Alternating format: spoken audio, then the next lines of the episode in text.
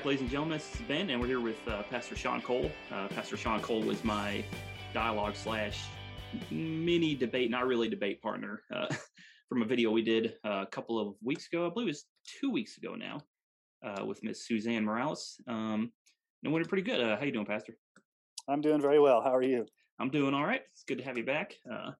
followed up with you afterwards, and I wanted to do a follow up video because during that dialogue, it didn't didn't go really where I was hoping it would go. Uh, unfortunately, um, I think we just ran out of time. There was some some long-winded answers, and unfortunately, we didn't really get to key text like I was kind of hoping we would. Sure. Um, and I remember afterwards we were messaging each other, and, and you had some, some, comments about some things that were said, uh, especially by Mr. Warren. Um, and I just wanted to follow up, maybe start with a, brief intro for uh, most of the people who comment on the video uh, were obviously provisionists because Ms. Morales is a provisionist. Um, so maybe we could start with just maybe a brief uh, introduction to what Calvinism is or Reformed theology is for the uninitiated. Well, first of all, we do not, as Calvinists, hold to a system of theology named after a person, John Calvin. We look at the text exegetically, grammatically, historically, and as we look at these texts, those truths emerge and we believe what the Bible says. And so we don't try to impose a system on the Bible. We come to our conclusions from uh, the text of Scripture itself. And so I just want to say that a lot of people accuse us of following a man, John Calvin, or, or following a system. Um, I actually became a Calvinist before I even read any of, of John Calvin uh, or his institutes. Um, I became a Calvinist by really diving into John chapter six and Ephesians chapter one. Um, but I, I, would I would probably give the best definition, and that's probably from J.I. Packer in his introductory essay to John Owen's "The Death of Death and the Death of Christ." He gives a very succinct definition of Reformed theology. He says, "God alone saves sinners uh, from first to last." And so when we talk about Calvinism from a uh, salvific aspect or from soteriological aspect, basically what we're saying is in eternity past, God set his electing love on a specific fixed number of people who did not deserve salvation, who were fallen in Adam, who were dead in trespasses. God set his electing love upon them in eternity past. He sent Jesus Christ to die specifically for those whom he elected. Jesus died specifically for them on the cross, obtaining their eternal redemption. And then at a point in time, the Holy Spirit comes to those specific individuals and does a work of regeneration, of effectual calling to bring those who were chosen to faith, granting them the faith to believe, overcoming their spiritual deadness, bringing them to life, and then what God started, He completes by ensuring that those whom were chosen, whom were called, whom Christ died for, will certainly persevere to the end, not lose their salvation and be eternally saved. And so you think about Romans 8:30, those whom God predestined, he also just called, those whom he called, he also justified, and those whom he justified, he also glorified. So Calvinism would say from first to last, in eternity past into eternity future, God alone saves sinners and does everything necessary, the Father, the Son, the Spirit, to bring a sinner to faith in Christ. That's good because the uh, the charge we usually get is it's usually one or two things: is you follow a man from the 16th century, you know, you follow a man named Calvin, and we follow the Bible. Or uh, I was listening to somebody earlier, and they call us uh, Augustinians. You know, we're Augustinians. We started in the fourth century. Is when right. Calvinism started supposedly, uh, and I see a lot of people wasting a lot of time attacking uh, things that I don't hear Calvinists saying. Because uh, we, even in our, you know, our, our uh, dialogue, we, you know, started with Romans six, and we talked about or Romans six, uh, John six, and Ephesians two, and John ten, and then it was a lot of well philosophical reasoning. it felt like right. Uh, from right. the other side. So it um, there's a lot of straw man attacks and a lot of you know people saying we believe this and we don't believe that. Not a, not a whole lot of substance um, until right. we're actually saying. Is that what you experience a lot from people? Yeah, I, well, yeah. I, well, if, if, we're talking specifically about the the dialogue we mm-hmm. had, um, I felt like there wasn't a lot of delving into texts. It was more. This is kind of what my philosophy is.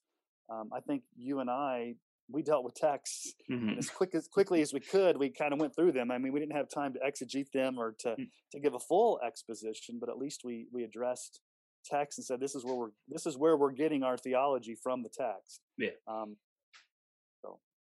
Yeah, and that was, and I, I noticed that also in the comments uh, following up, um, people uh, attack things like that. And so I made a, another video and went through John chapter six just by itself, verse twenty-two through seventy. You know, where went down verse by verse and showed people, you know, the the quotations and why I was referencing that in the first place, and where um, you know the provisionist idea would split from the the reformed understanding of that. But yeah, it, it seems in in our conversation, but also from what I've noticed in general conversations, that it's more text and scripture from our side, it seems, and a lot of philosophical reasoning and analogies from uh, most of the other Right. sides.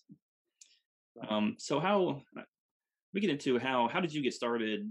I guess with the whole Calvinism debate, maybe online, because when we I found out we were having this dialogue, um, I saw you doing a uh, interview with two other provisionists. Was the first video I came across from you, and you also have a podcast, I believe. Maybe just uh, give us a little Yeah. how you started into that. Yeah, I mean, let me kind of give you my journey. Um, I've grown up Southern Baptist.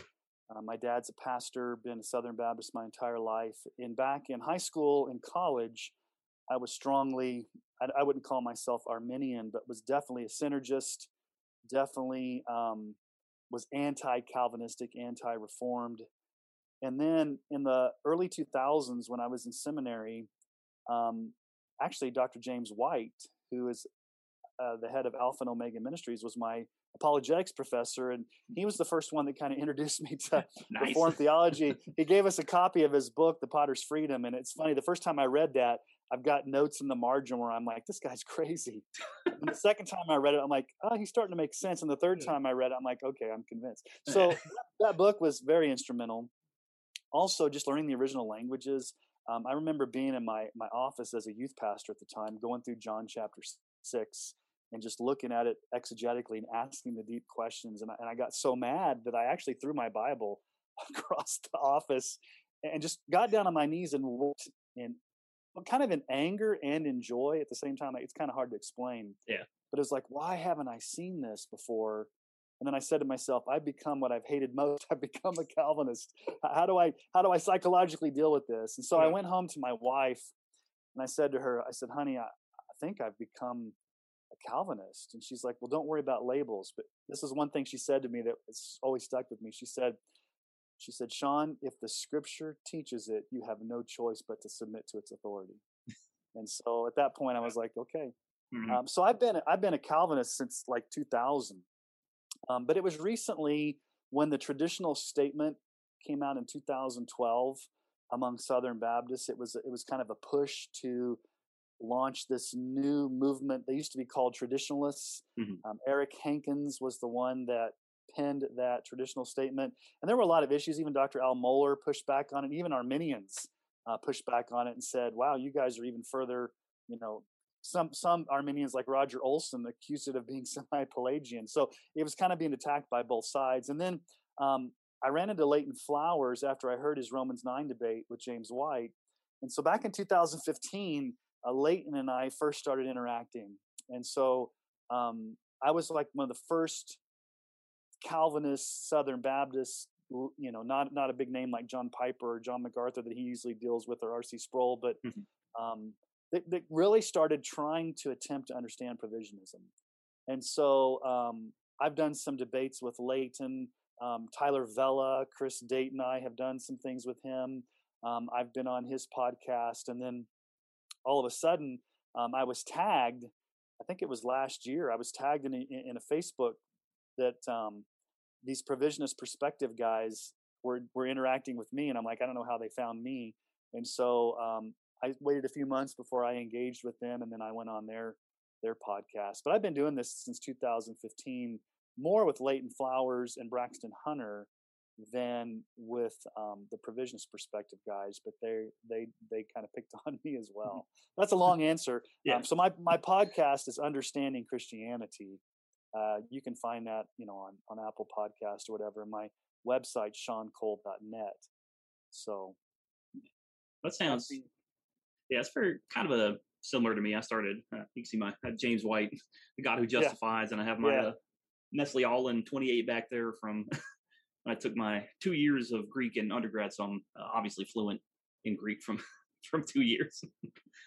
but uh, I, I have a, I think Greek, probably Greek was one of the most um, useful and eye-opening things for me, especially because I kind of came to Reformed theology Calvinism organically, kind of like that. And I started studying Greek and started looking at different languages. And then, you know, if you look at John three sixteen in Greek, and you go, oh, you know, it's not everybody knows the King James, whomever he died for, and you start looking at participles and the way that Greek is connected and things like that. It, yeah, it started to kind of just stir me and make sense. And then I just gradually started listening to James White and John MacArthur, R.C. Sproul, and just kind of was swooned that way because they're the way Calvinists handle Scripture and the way I see other uh, traditions or denominations or whatnot handling Scripture. Um, we take it much more literally uh, in context, where I see a lot of philosophizing and things from from other camps. So I think that was how I also came to that idea. All right, so let's talk. Uh, let's talk about Dr. Leighton Flowers uh, because Okay. he gets uh, a lot of press. he makes He's uh, prolific. he is. He's very. He's. I got to get to the man's active. He's. He is Puts all about it. stuff. So he's he's on other people podcasts. He was. Uh, I think uh, Miss Morales did a video with him right before she did it with us. Um, and obviously, Mr. Warren, who we spoke with, has done things with him. Uh, he has a. I don't know if it's a fixation with Reformed theology or Calvinism, but when I look at his channel, and I think maybe his mindset, he he kind of all his videos seem to be about Calvinism or provisionism mostly. Um, Right. Would that be a correct statement? You think? Yeah, I mean, to his credit, Leighton is employed by the Baptist General Convention of Texas as their head of evangelism. Mhm.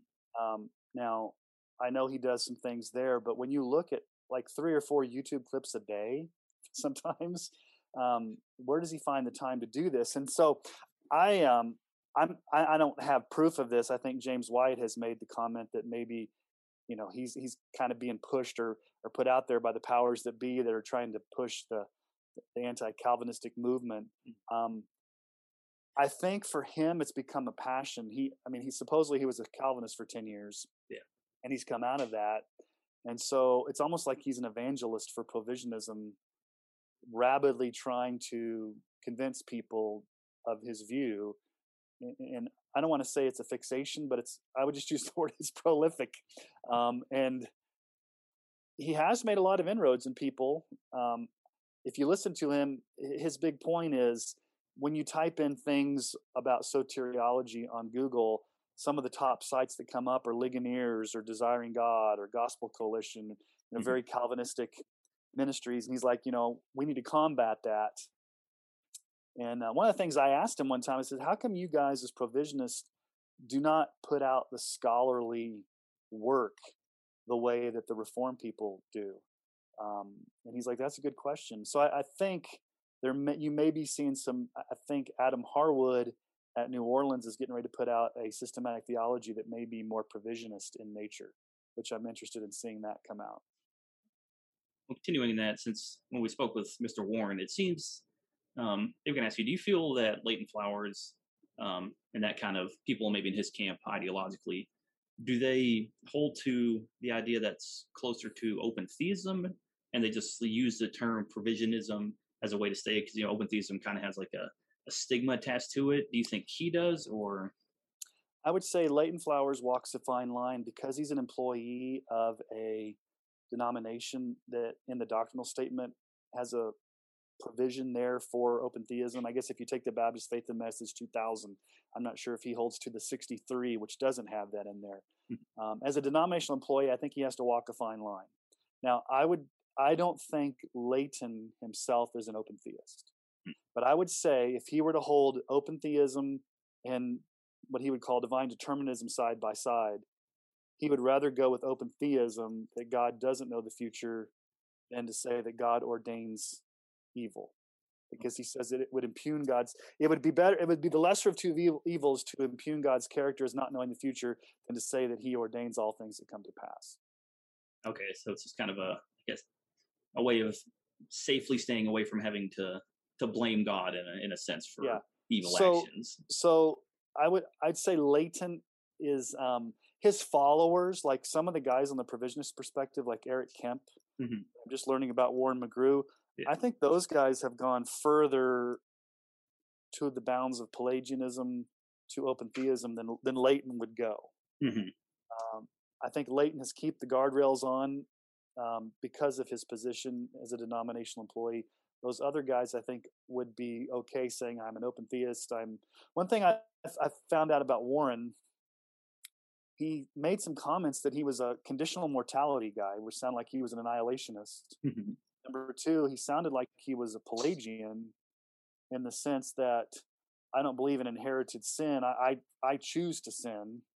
I think he said something like, you know, you're kind of, I asked the question ontologically, what happens to you going from death to life? I don't know if you remember that. And he said Yeah. something like, well, you know, I don't think there's an ontological change. I think we're kind of on the path to death and then we kind of choose to get on the path of life. And um, when I choose to sin, I'm, I'm, I'm accountable for those sins. And so I'm like, wow, I don't want to label him a Pelagian, but that sounds pretty close to Pelagianism. And um, so I think provisionism lends itself towards Pelagianism and open theism if you're not careful.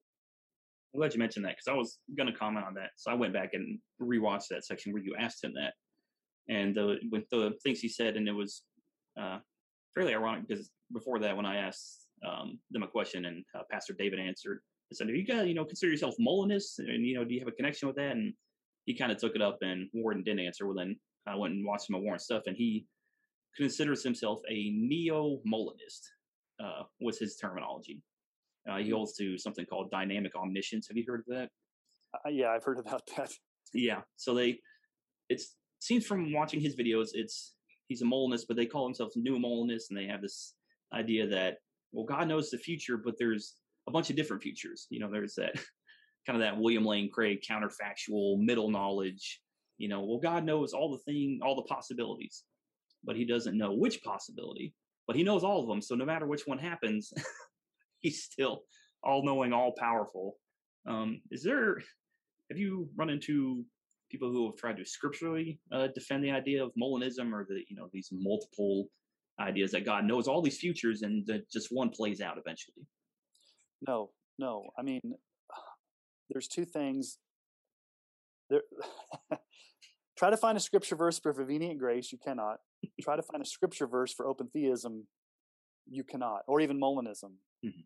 Um, what I hear them say is God is sovereign, but He chooses to limit His sovereignty because He values human free will so much that He limits His sovereignty. I'm like, okay, show me a verse where God in any way limits Himself. hmm Now, we as Reformed Christians would look and say, okay, we see two things side by side in the scriptures. We see God's absolute meticulous sovereignty over all things, and we see human responsibility. Now, how those two work out, we don't fully know. There is some compatibilism there, but we let the scripture speak to where it speaks. And beyond that, we're silent. Whereas I think they would say, let's make a philosophical jump and try to figure out this thing by creating middle knowledge or, or creating these possibilities, even though there's no scripture for it, as, opposed to living with the tension that God is absolutely sovereign, humans are responsible. How that works out, we don't exactly know, but both are taught in the scriptures, and we see both of them. And, and our confessions affirm that. Mhm. Um, I hold to the Second London Baptist, but if you're a Westminster confession, you know, both of our confessions, whether Presbyterian or Baptist, Reformed confessions hold to that.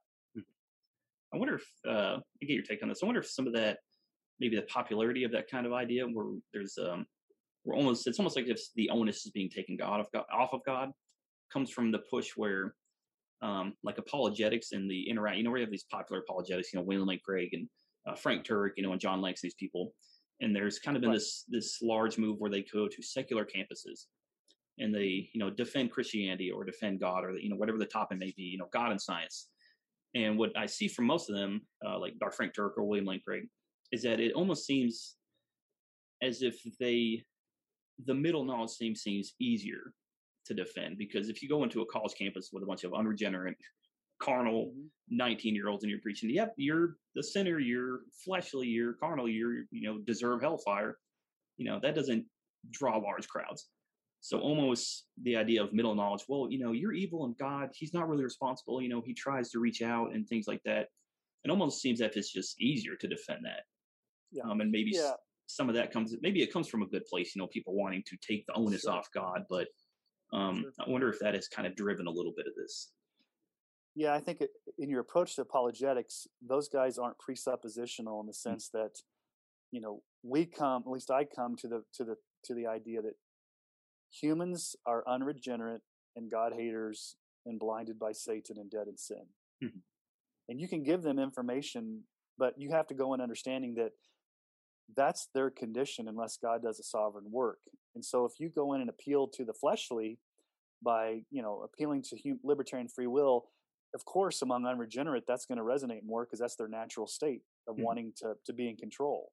Yeah. Um, one thing I, you know, as far as like the problem of evil, I remember when I was talking with the provisionist perspective guys, I think it was Eric Kemp, you know, I basically, and I think I even talked about this on our podcast uh, that we did with those guys, is no matter how you look at it, you can't get God off the hook.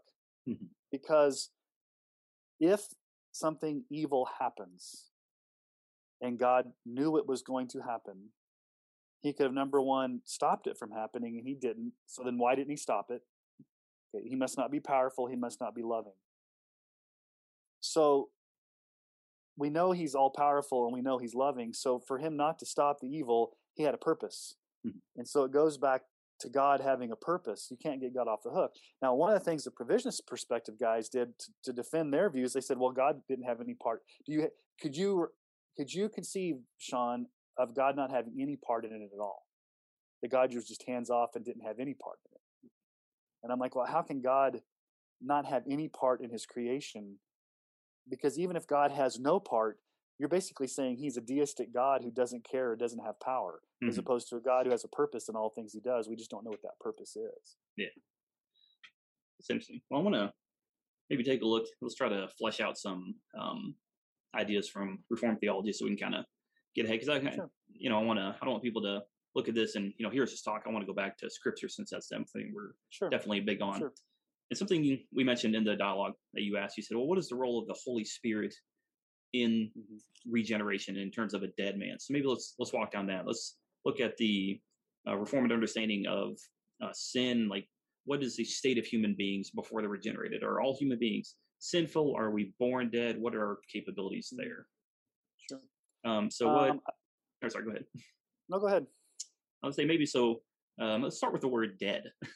so I Okay. think uh, I always feel that's uh, interesting, and we can go to pull the text if you want. Um, but so, for instance, in Ephesians chapter two, right, we're we're dead in our sins, and for the reformed person, that the understanding of dead would be the literal understanding of dead, right? Lazarus was dead, couldn't respond, totally flatlined, no cognitive abilities, and then God calls him from literal death to literal life. Um, so I say that was usually the way we would understand it the reform perspective. Um, so how would you explain being dead in sins to maybe a provisionist?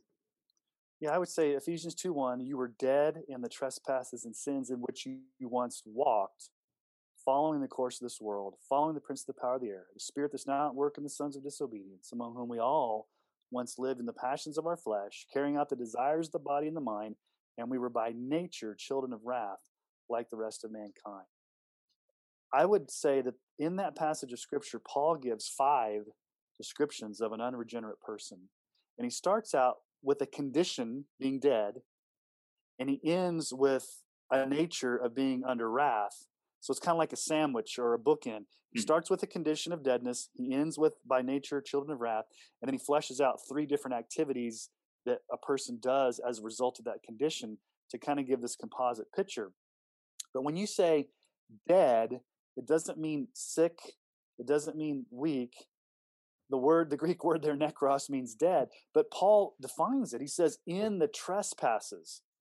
That word really means in rebellion. So, one thing that provisionists need to understand is that when we say, like they like to use the term, like, you know, you, you Calvinists believe you're a corpse like dead and you can't respond or can't do anything. That's partially true. We're dead, but actively dead in rebellion. It doesn't mean that we're we're neutral or we're dead and we we don't do anything. Actually, the deadness means that we're dead in that rebellion. We walk in that rebellion. We can do nothing but be in rebellion. So we're dead walking in rebellion and in no way can we positively respond in and of ourselves to the gospel appeal to anything because our nature is that of deadness. And our nature is that of following the course of this world. Our nature is that of following Satan. Our nature is that of being enslaved to the flesh. And then Paul says there, we were by nature children of wrath. Now, nature, I think the only other place he uses that is in Galatians chapter 2, where he said we were Jews by birth.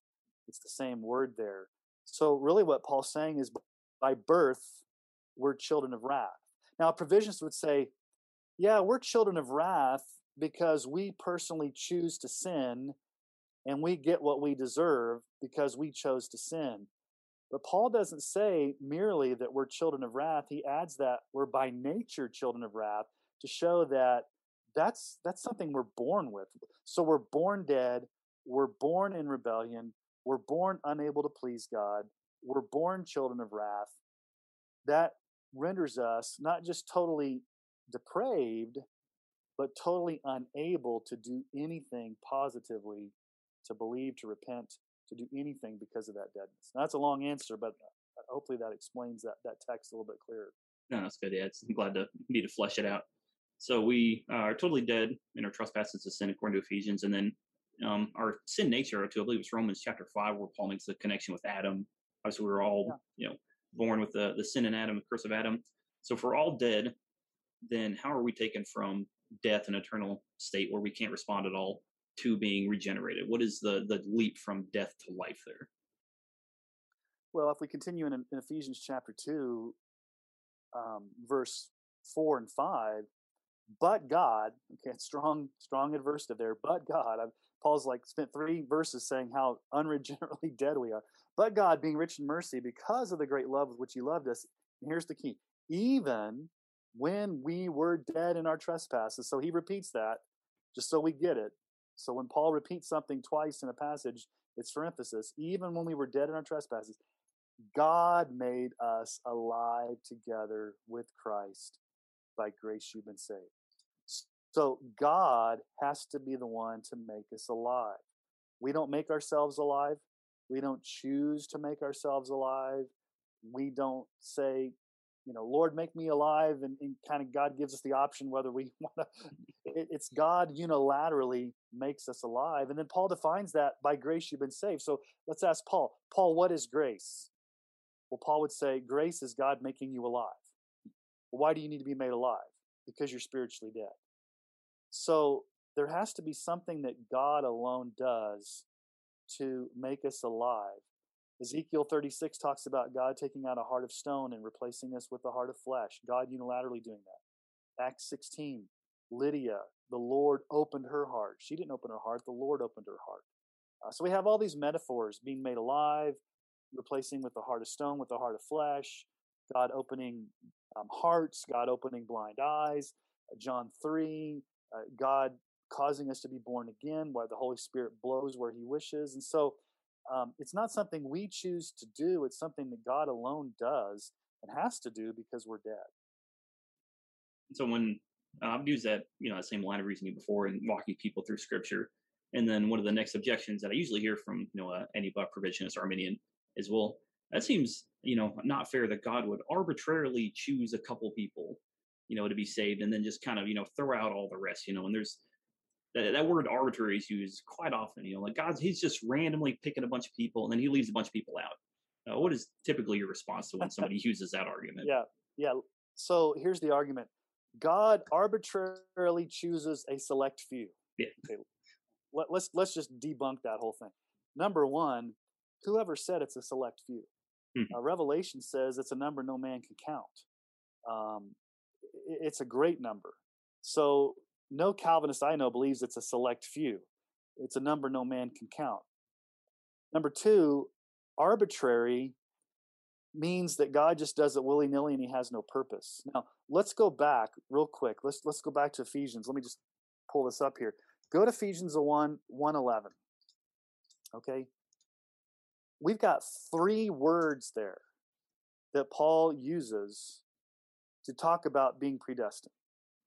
In him, we've obtained inheritance, having been predestined according to the purpose of him who works out all things according to the counsel of his will. So, th- three words there, Paul compounds and says, This is according to God's purpose, the good pleasure of God.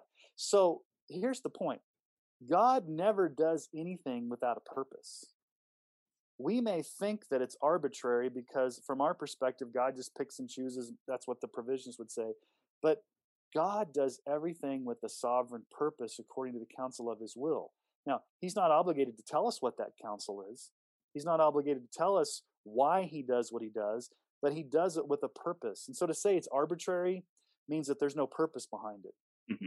We there is a purpose behind it, and God has a purpose. He just may he's not under an obligation to tell us what that purpose is.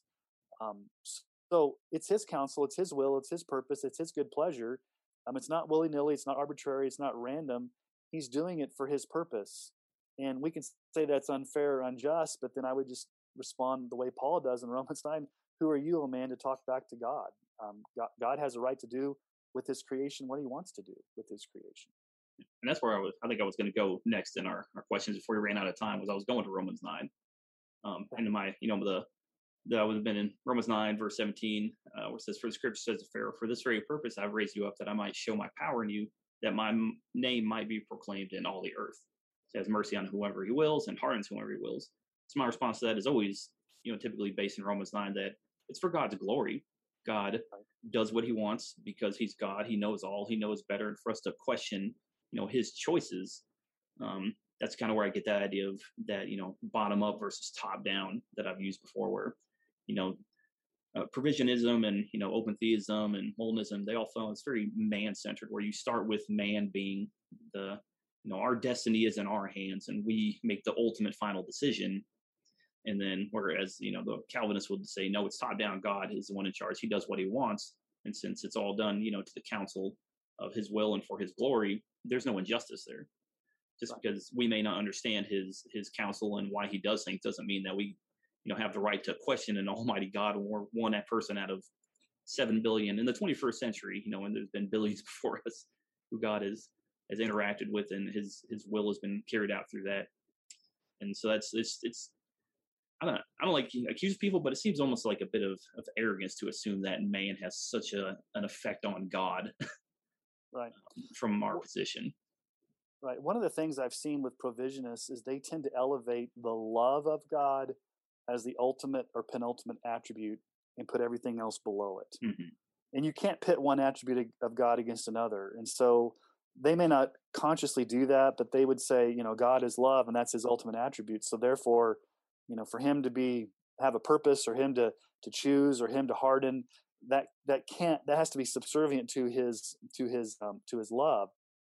Another thing um, that I've also seen with um, the provisionists is that they often um, talk about God granting God sovereignly granting people free will. So they want to protect, like if you read like Herschel Hobbs, and, and I can tell you a whole, I mean, I can tell you provisionism comes directly from Herschel Hobbs. I don't know if you're familiar with who Herschel Hobbs is and where, what his role is in Southern Baptist life and where they, everything can be traced back to him. Mm-hmm. Um, but if you read his, especially his work on Ephesians, his work on um, election, it's basically God is sovereign, and He sovereignly chooses to give man free will.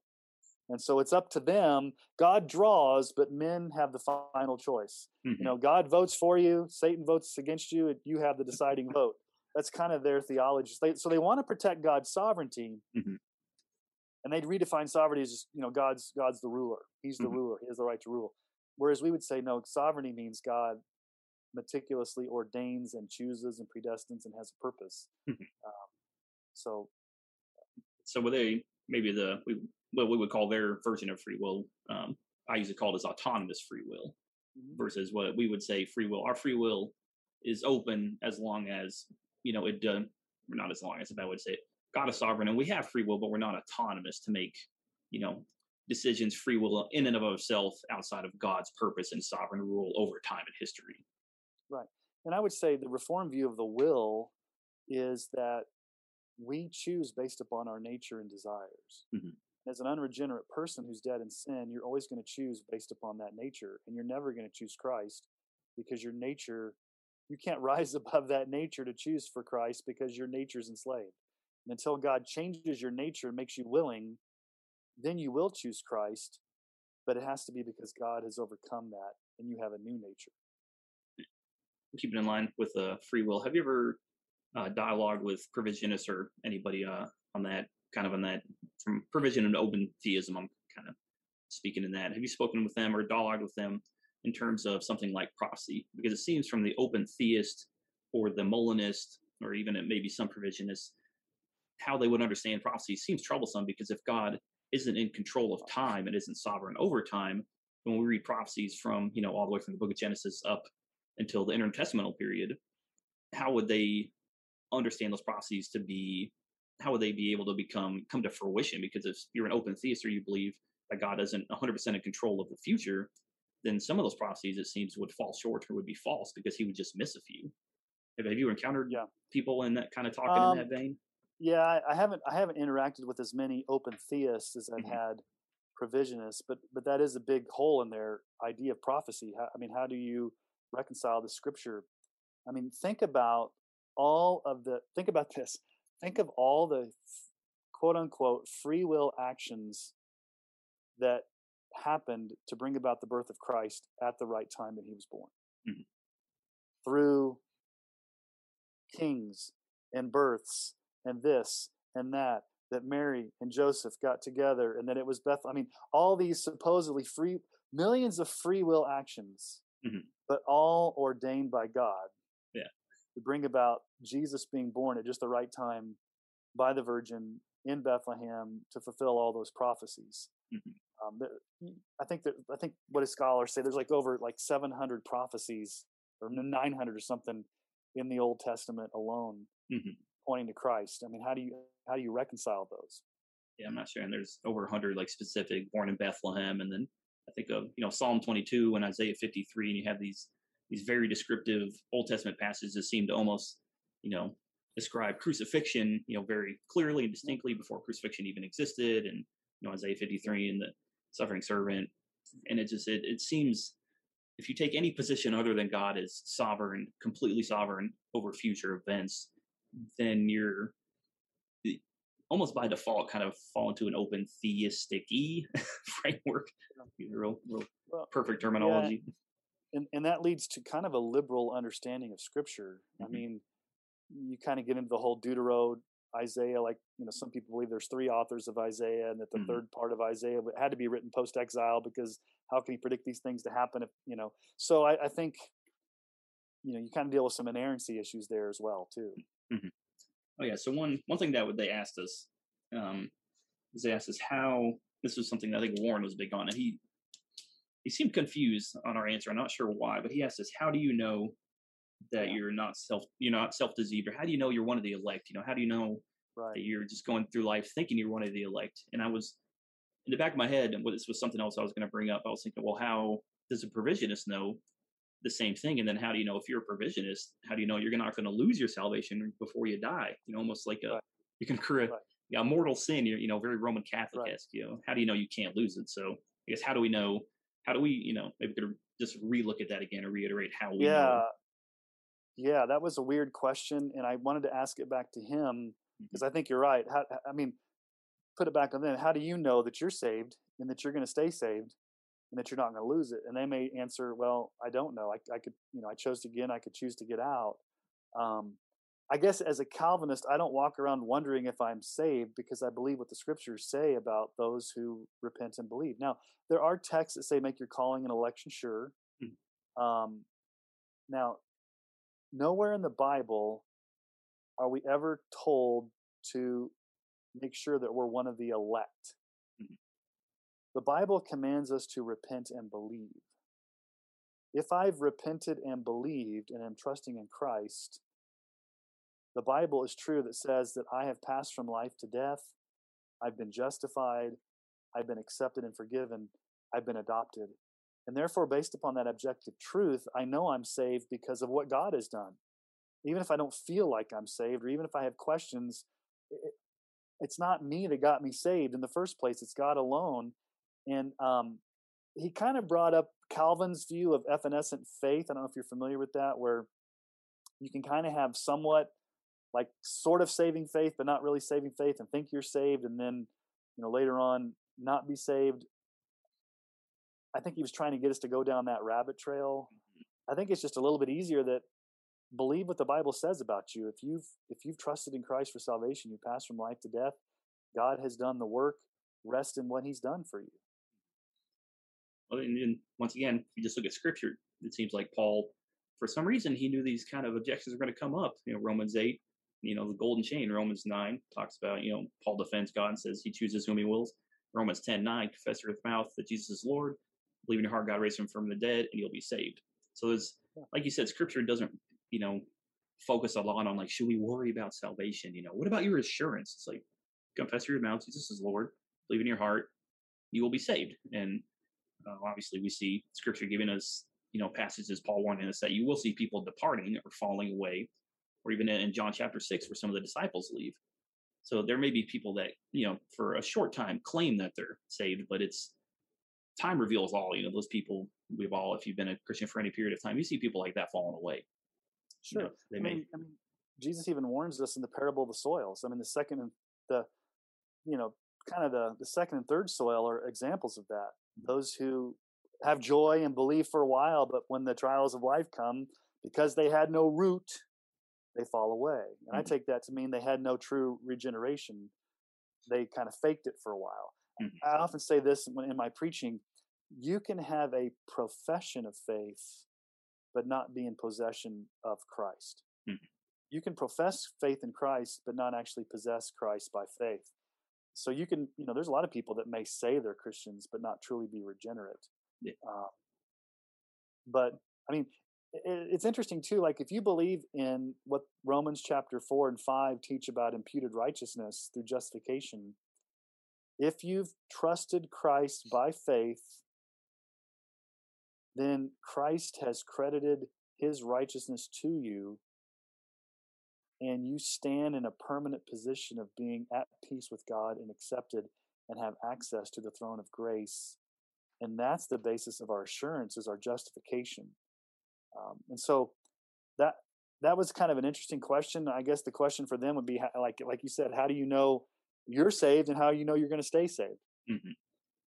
Yeah, I, I felt much more uh, a lot more unbiblical, and now I understand why uh, heretical statements from Mr. Warren uh, after yeah. the fact as I started watching his videos and uh, described himself as an open theist or a neo Molinist, and um, he's he's done some a lot of videos trying to defend that, and then he does a lot of. Didn't he say he was pre-Augustinian or something? Uh, he he might have. I'm not. He in some of his videos he makes a big deal about reform people being Augustinians. so yeah. I, I, don't know if in his mind we just we started in Augustine and then Calvinists or reform people didn't reemerge until the 16th century when when Calvin showed up. Uh, I don't know. It's it's very it's interesting, and I don't.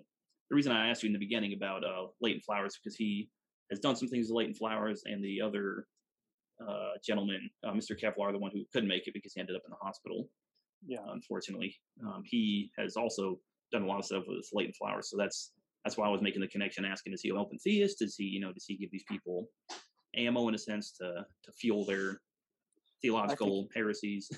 yeah, I think he get. Yeah, I mean, I used to engage in a lot of Facebook groups um, that were, you know, soteriology 101 type groups, and I just got so worn out with it's like why do all the heresy people end up in one place? It's yeah. like, I mean, I'll just say this. Um, I've seen in such an attempt to combat reform theology, some of these guys have just become heretical on basic things that should not be a problem, even if you're not a Calvinist. Mm-hmm.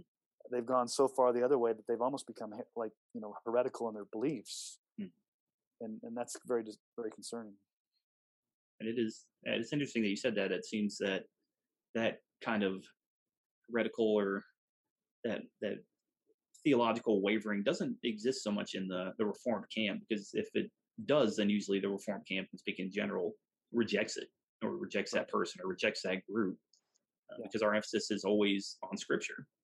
Right. You know and if you can't show from scripture if it's not explicitly taught or at least implicitly taught uh, then there's there's no room for you when you don't stay reformed you don't stay calvinistic. Right.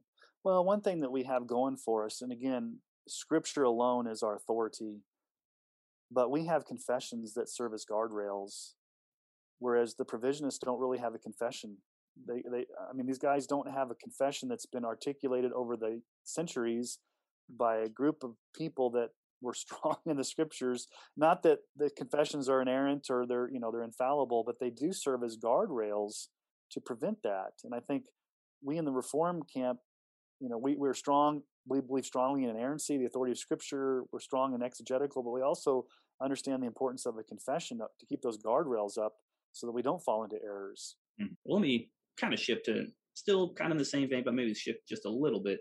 So we mentioned Scripture uh, and the idea sola scriptura kind of being the the fundamental one of the fundamental foundations that we plant our faith in. Um, let's, let's let's talk about that because I also see that because I've most of my videos haven't been about Calvinism, Reformed theology. I've done a lot of interacting with Roman Catholics and the occult and just a variety of things. But one issue um, that comes up with Roman Catholics quite often, it's the same thing that I would say is an issue with the provisionists, is the idea of sola scriptura, the Bible being the foundation, the only source from which we gain our theological and doctrinal beliefs. Um, so, how would you defend or present sola scriptura to anybody who would fall into a Roman Catholic camp or an open theism camp or somebody who wouldn't agree that it is should be our sole infallible source for faith and doctrine. Mm-hmm. Yeah, I mean, I would, I would first of all take them to Second Timothy three sixteen and seventeen, um, and let the Scripture speak for itself. Let me just pull it up here. Um, we'll even go back to verse um, 14, Paul's writing to Timothy. But as for you, continue what you've learned and have firmly believed, knowing from whom you learned it, and how from childhood you've been acquainted with the sacred writings. Graphe is the Greek word there, the sacred writings, referring back to the Old Testament, which are able to make you wise for salvation through faith in Jesus Christ. All scripture is breathed out by God and profitable for teaching, for reproof, for correction, and for training in righteousness, that the man of God may be complete, equipped for every good work. Um, verse 16 is very, very important. Pas, all scripture, graphe, all the written scripture is theopneustos. That is God breathed. It's it's it is God's very direct word breathed out in the hearts and minds of human authors to write down exactly specifically what God wanted down to the very last jot and tittle with no error coming directly from God. Now, Second Peter tells us the process that no prophecy of Scripture comes about by someone's own interpretation, but they were carried along by the Holy Spirit. We don't have a lot of information about how God did that, but we do know that the final product, the written Scriptures, all of the written Scriptures, are the very breath of God. And if they're the very breath of God, then they are without error because God does not err or God does not lie. And then they're profitable. Uh, they're sufficient is the word there. They're sufficient for teaching, for training, for every everything that we need. The Bible is sufficient. It's the sole source of our doctrine, our practice. Um, and so I would just say that the scripture alone is our only source of authority uh, because it's God breathed. Um, no other writing, no other institution, no other person is theopneustos, has the, the stamp of being God breathed, except for, for the written scriptures. We've got our couple more minutes here. Um, let me just finish up. Obviously, this is more focused on provisionism, but that's obviously sure. the authority of Scripture uh, plays sure. a big part in that. Uh, if you had one, if, if you had just one, because there's only, you know, we can make it simple. If there was only one issue with provisionism, um, or let's say, if what's the main issue that you find with provisionism? Is it a lack of understanding of Scripture? Is it they don't understand sovereignty? Is it not understanding words, what what would you say is the main issue that you find within the provisionist camp? Provisionism stands or falls on three main pillars. Okay. So, number one, they deny total inability. So, everything goes from that. And so, a denial of total inability means that they believe in libertarian autonomous free will. Number two, they deny individual unconditional election and hold to corporate, usually like a corporate election, which is again more free will. And number three, they adamantly deny any type of compatibilism or divine determinism. And so those are the three pillars they're going to really harp on, especially the total inability. Um, and I've heard Leighton Flowers even say that that total inability is where he harps on because you know if he can if he can convince you that that is not true, then everything else can fall into place because then it comes back to libertarian free will and that humans have the ability to respond to the gospel appeal when presented because the gospel appeal is sufficient in and of itself to enable a response. There's no need for the Holy Spirit to do an internal work of grace to overcome spiritual deadness. You don't you aren't spiritually dead.